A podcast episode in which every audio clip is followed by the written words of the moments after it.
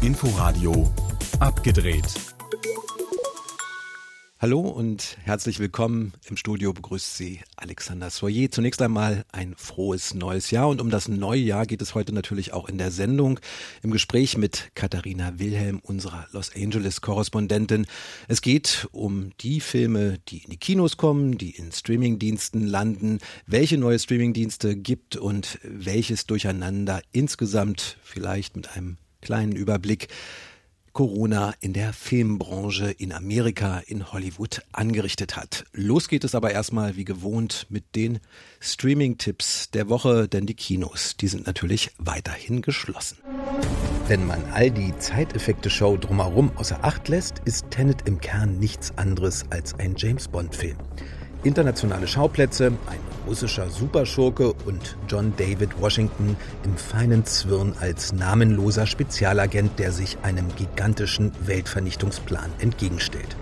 Wenn da nur nicht die schon erwähnte Sache mit der Zeit wäre, die, so der spezielle Dreh- und Angelpunkt hier, nicht nur in eine Richtung fließt. Wieso fühlt sich das so seltsam an? Sie schießen die Kugel nicht ab. Es gibt keine echte Zeitreise, aber manchmal geht es nicht nur im Vorwärts, sondern auch im Rückwärtsgang durch die Story und manchmal sogar gleichzeitig. Das genau verstehen zu wollen, ist Teil des Spaßes, den man mit Tenet haben kann, aber nicht unbedingt die beste Idee. Besser ist, sich einfach mitreißen zu lassen in dieser Achterbahnfahrt mit Zeitreiseloopings und sich den atemberaubenden Bildern, dem Überwältigungssoundtrack und der spektakulären Hin- und Rückaction zu ergeben. Klar ist ein Fernseher zu klein und Zimmerlautstärke zu leise für einen Film wie Tenet, dafür aber kann man ihn gleich mehrmals gucken, um dieses vierdimensionale Puzzle mit umherfliegenden Teilen zusammenzusetzen. Tenet auf DVD und als Video on Demand. Anfang der Woche lief Florian Henkel von Donners Marks Werk ohne Autor schon viel beachtet und diskutiert in der ARD und ist weiterhin in der Mediathek frei verfügbar. Es ist eine, sagen wir es so, Interpretation einer Gerhard Richter Biografie, in der die Kunst auch zur läuternden und erlösenden Aufarbeitung im Nachkriegsdeutschland wird. Die Leute wollen was Neues. Eine Idee. Deine Augen verraten mir, dass du mehr gesehen hast als wir alle. Dass Richter im Film nicht Richter heißt, gespielt wird er in jedem Fall von Tom Schilling und auch die anderen wiedererkennbaren Künstler andere Namen haben, das irritiert ein bisschen. Da Richter sich davon im Nachhinein aber distanziert hat, war das vielleicht doch eine kluge Entscheidung. Abgesehen davon ist Werk ohne Autor aufregendes Erzählkino, das einen großen künstlerischen und historischen Bogen schlägt, obwohl von Donnersmark dem eigenen Anspruch nicht gerecht wird, die schöpferische künstlerische Kraft wirklich greifbar zu machen. Werk ohne Autor in der ARD-Mediathek. Eher aktuelles Zeitgeschehen, wenn auch durch Corona etwas in den Hintergrund geraten, greift die mehr als gelungene Dokumentation Ich bin Greta auf ebenfalls in der ARD-Mediathek. Aus dem Phänomen der Verkünderin und Rebellen, der zur Kultfigur überhöhten oder als selbsternannter Missionarin geschmähten Greta Thunberg wird ein Mensch in diesem Film von Nathan Grossmann. Seit dem Sommer 2018 begleitete er sie ein Jahr.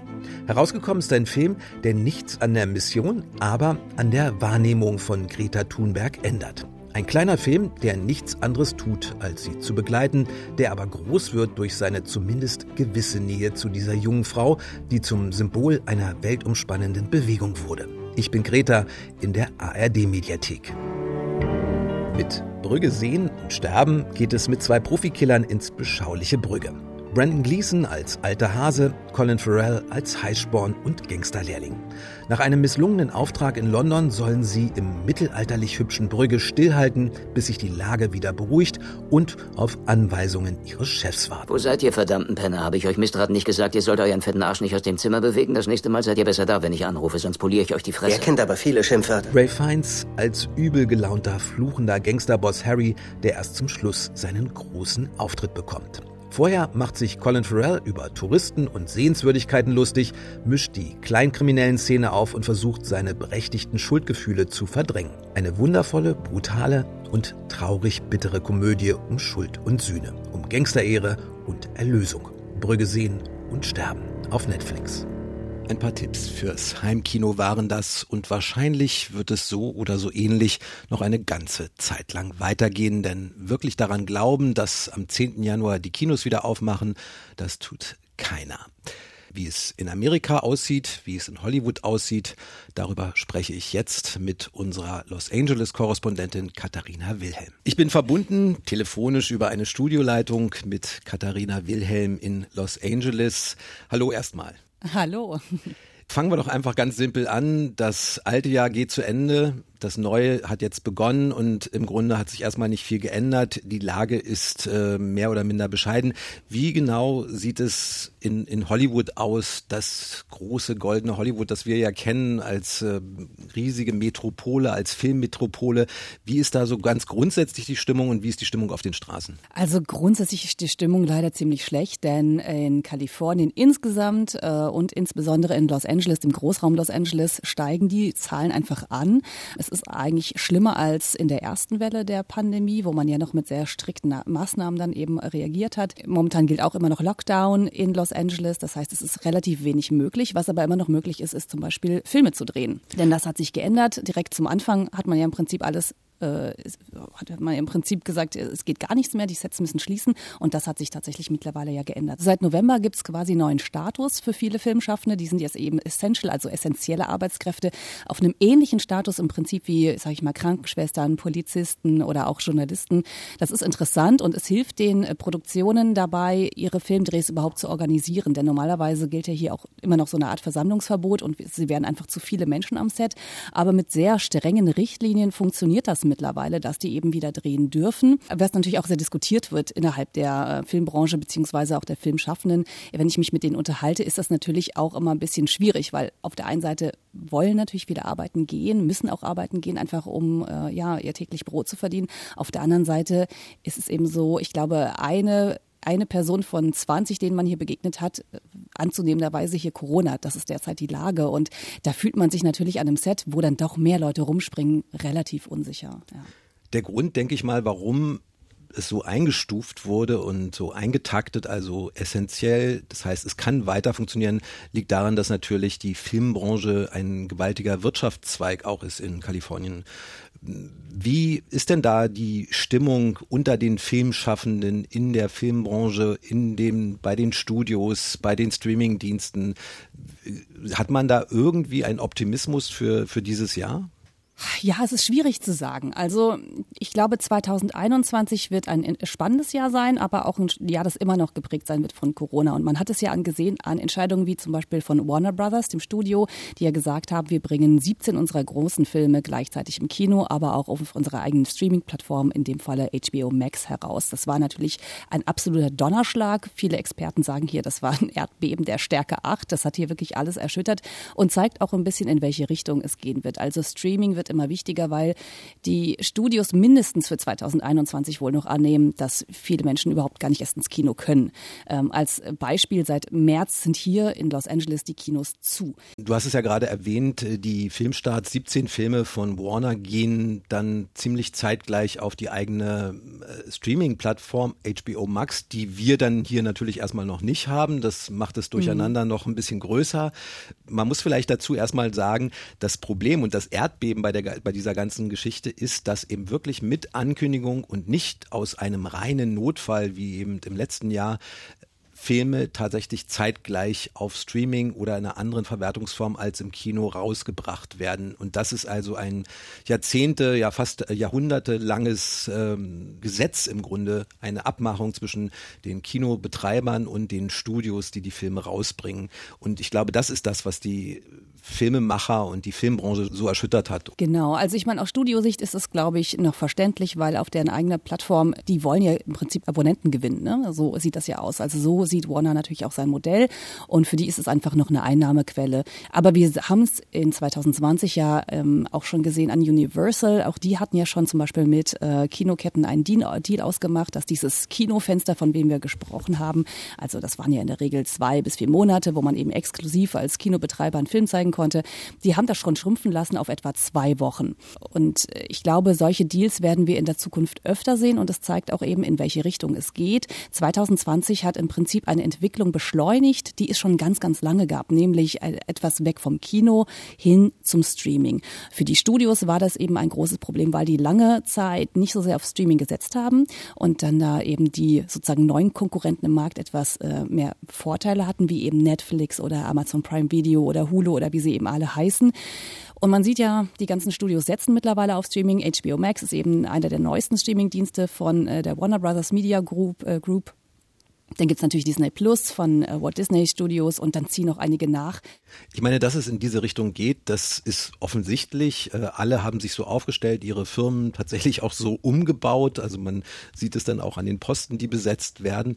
Ich bin tatsächlich äh, ein bisschen skeptisch, weil genau das, was du eben auch erwähnt hast, dann kommt jetzt noch HBO Max, dann gibt's noch zahllose kleinere Streaming-Dienste und es gibt so ein verzetteltes Angebot an Filmen und meiner Ansicht nach ist ja praktisch der Kinostart tatsächlich schon dieses magische, so eine Marke, so ein Branding und es können alle zeitgleich irgendwie kriegen und sie müssen dafür nicht ungefähr 20 verschiedene äh, Streaming-Abos haben.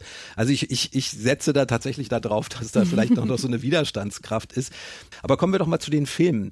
Das Problem, was das letzte Jahr natürlich mit sich gebracht hat, äh, zahllose große Blockbuster-Filme aus Hollywood sind eben einfach nicht gestartet und verschoben worden aufs nächste Jahr.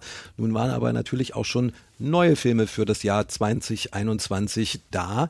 Und wird es da eine große Keilerei geben oder gibt es da äh, erkennbare Absprachen, dass man sagt, naja, okay, komm, wir machen das mal ein bisschen lockerer, wir gucken auch aufeinander oder ist da, wer der schnellste und wer der stärkste ist, weiterhin gültig? Das ist eine sehr gute Frage. Ähm, das, was 2020 uns gezeigt hat, ist, dass eigentlich manche Absprachen noch nicht mal mehr drei, vier Wochen Gültigkeit haben. Hat man ja gesehen daran, wie schnell dann eben wieder Kinostarts verschoben wurden.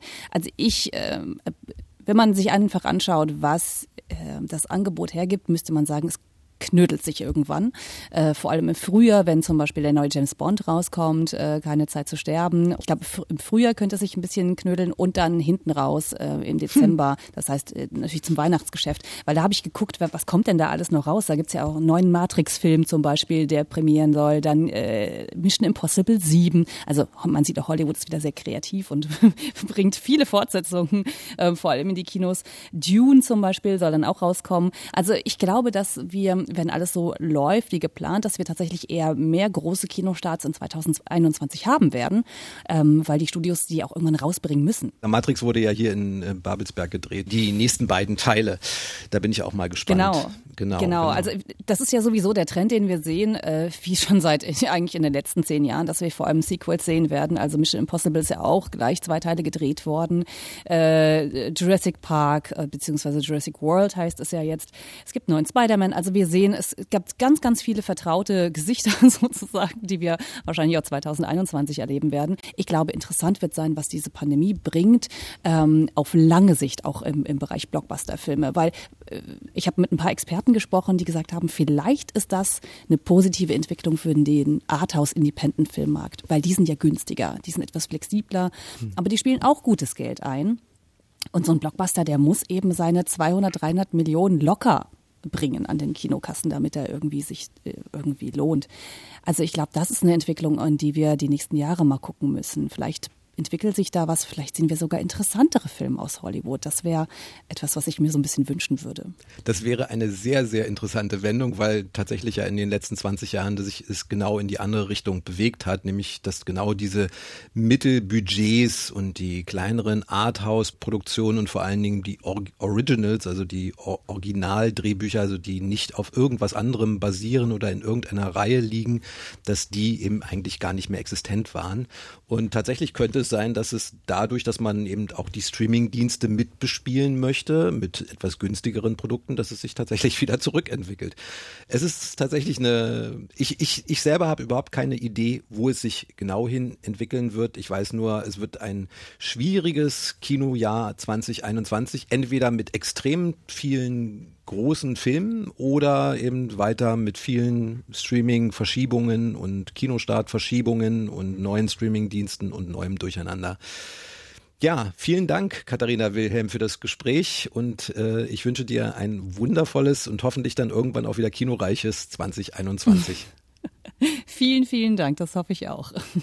Und das war's mit der ersten Abgedreht-Sendung in 2021. Einen guten Start ins neue Jahr wünsche ich Ihnen. Im Studio verabschiedet sich Alexander Soyer. Bis nächste Woche. Inforadio Podcast.